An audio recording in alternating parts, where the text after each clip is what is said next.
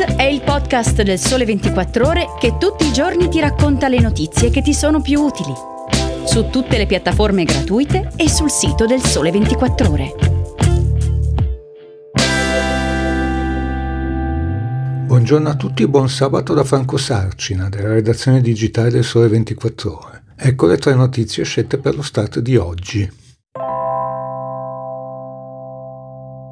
Apple e Samsung, scrive Antonella Scott su 24 sono solo tra le più note compagnie straniere che hanno risposto all'invasione dell'Ucraina sospendendo l'invio dei propri prodotti in Russia. Ma per attenuare l'isolamento ed evitare scaffali vuoti, il governo russo ha fatto ricorso al meccanismo dell'import parallelo, benedetto da un decreto firmato da Vladimir Putin il 28 giugno scorso. In sostanza si dà il via libera all'importazione nella Federazione russa di centinaia di prodotti e di marchi, malgrado l'assenza di un'autorizzazione del produttore o del detentore della proprietà intellettuale. Uno schema temporaneo, si sottolinea. Prodotti e brand stranieri sono elencati in una lista preparata dal Ministero dell'Industria e del Commercio. Smartphone, parti di ricambio, videogiochi, tessile e componenti elettriche, apparecchi medicali, cosmetici, moda, beni di consumo quotidiano, semiconduttori, legno e materiali da costruzione in gran parte prodotti di compagnie che hanno deciso di lasciare volontariamente la Russia, pur senza rientrare nelle categorie poste sotto sanzione prodotti per cui non esistono alternative locali e forse nell'ambito di categorie come componenti per auto o materiale elettronico prodotti vietati. Nel compilare la lista, spiega il Ministero russo dell'Industria, abbiamo cercato di difendere gli interessi dei consumatori domestici. La merce, si aggiunge, dovrà essere stata messa regolarmente in circolazione nel paese di origine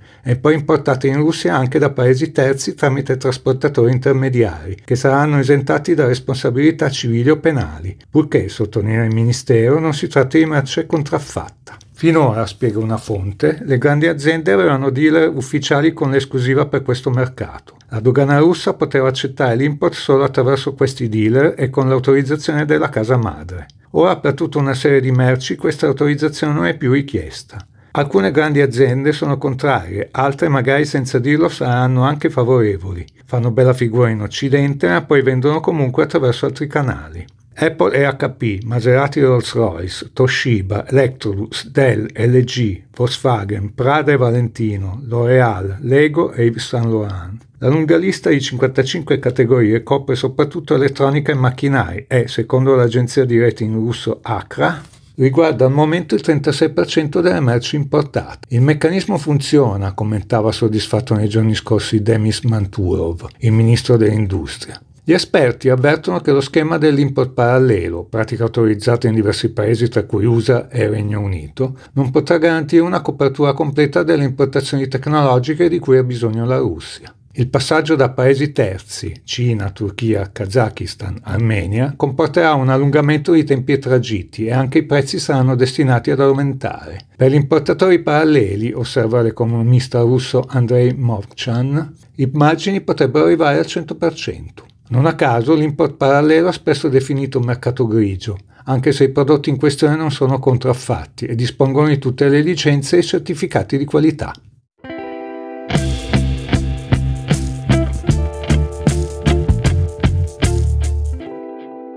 Come ci racconta Michaela Cappellini su ilsole24ore.com, quest'estate rischiamo di non poterci dissetare con una bevanda fredda gassata. Assobibe, che rappresenta i produttori di bevande analcoliche in Italia, ha lanciato infatti un allarme. Sul mercato delle materie prime l'anidride carbonica ad uso alimentare comincia a scarseggiare. La poca disponibilità di CO2 è un ulteriore effetto dell'aumento dei costi dell'energia e delle difficoltà di trasporto, che rendono più complessa la sua estrazione o la sua produzione. Il problema della sua disponibilità si aggiunge al boom dei costi di energia, plastica, alluminio, cartone e vetro che sono da mesi fuori controllo, mettendo a rischio la stagione estiva per molti operatori. Le aziende sono in un momento di estrema difficoltà, ha detto il presidente di Assobibe, Gian Giacomo Pierini. Ai rincari dei costi dell'energia ora si aggiungono anche i problemi di reperimento dell'anidride carbonica, mentre da gennaio sarà operativa anche la Sugar Tax, che porterà a un incremento medio della fiscalità del 28%. Chiediamo al governo di agire almeno su questo, perché la tassa deve essere eliminata.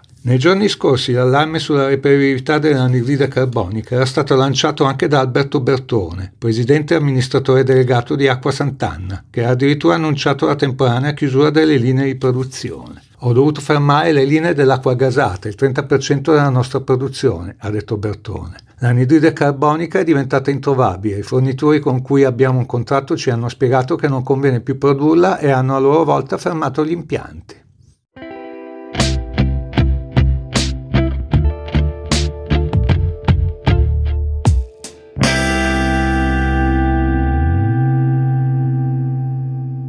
La prima registrazione in studio di Bob Dylan, risalente al 1962, del suo classico Blowing in the Wind, è stata battuta all'Asti il 7 luglio da Christie's a Londra per 1.482.000 sterline, pari a quasi 1.750.000 euro. La nuova versione, autografata dallo stesso Dylan, è in un unico esemplare di alluminio ricoperto di lacca su cui è incisa una spirale di musica, un nuovo formato di musica analogica chiamato Ionic Original e sviluppato dal cantautore e produttore musicale T-Bone Barnett. Il prezzo stimato alla vigilia dell'asta era tra le 600.000 e il milione di sterline. Blowing in the Wind era stata registrata dal futuro premio Nobel nel luglio 62. La nuova incisione, che secondo Barnett offre una qualità di suono largamente superiore al digitale, ai CD e agli LP in vinile, risale all'anno scorso. 60 anni dopo Bob ci regala una nuova registrazione, rilevante per i nostri tempi, ma anche evocativa di decenni di vita e di esperienza dell'artista, aveva detto Barnett. I fan più devoti hanno potuto ascoltare la registrazione prendendo un appuntamento con le sedi di Christie's a Los Angeles, New York e Londra, dove il cofanetto di legno che la contiene era stato esposto prima dell'asta. Blowing in the Wind uscì nel maggio 1963 col secondo album di Dylan in studio, ma Bob l'ha incisa il 9 luglio 1962. È una delle canzoni più importanti dell'ultimo secolo, ha detto Peter Clarnett, uno specialista di Christie's che condivide la passione di Barnett per l'eccellenza sonora del suono analogico.